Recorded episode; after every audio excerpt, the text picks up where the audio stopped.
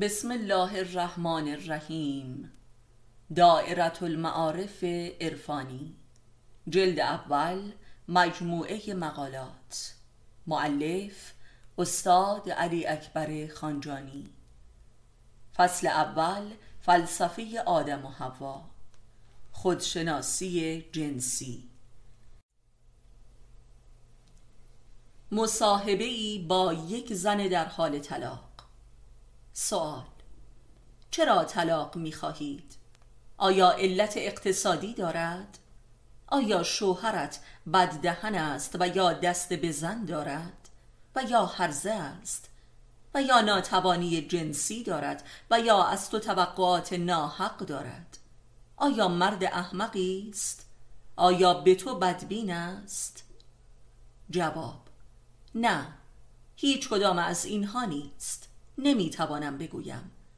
مسئله این است که مرا درک نمی کند و نمی‌تواند زنانیت مرا ارضا کند.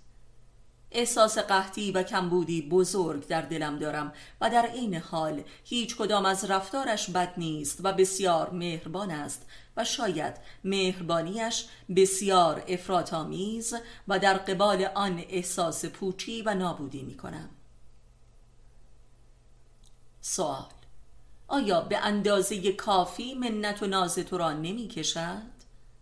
آیا آنگونه که می خواهی تو را نمی پرستد؟ آیا به غیر از تو علایق دیگری هم دارد؟ آیا دوستان دیگری هم دارد؟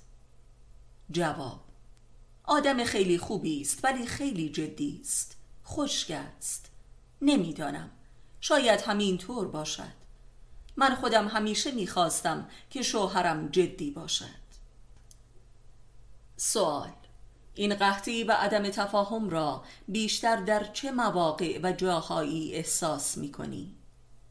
جواب در رخت خواب سوال آیا رضایت جنسی نداری و موجب رنج است؟ جواب هرگز او بسیار رعایت مرا می کند و رضایت مرا بر رضایت خودش ترجیح می دهد و بدون میل من نزدیکی نمی کند و با عزت و حرمت کامل همین کار را می کند سوال پس واقعا چه رازی در میان است؟ آیا فکر نمی کنید که از فرط حرمت و عزت و آسایش و محبت شوهرتان به تنگ آمده اید؟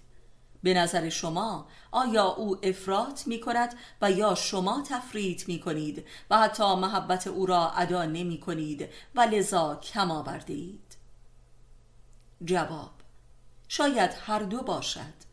افراط او در محبت و تفریط من در عدم محبت.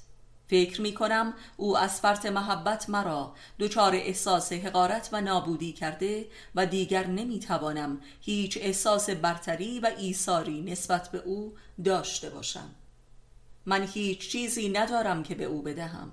او از من کاملا بینیاز است. رجوع جنسی او نیز اساساً به خاطر من است. من در مقابل او هیچ و نابودم.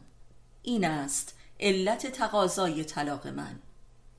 من مردی می‌خواهم که مثل من باشد و در همه امور برابر باشیم و من چیزی برای عرض به او داشته باشم.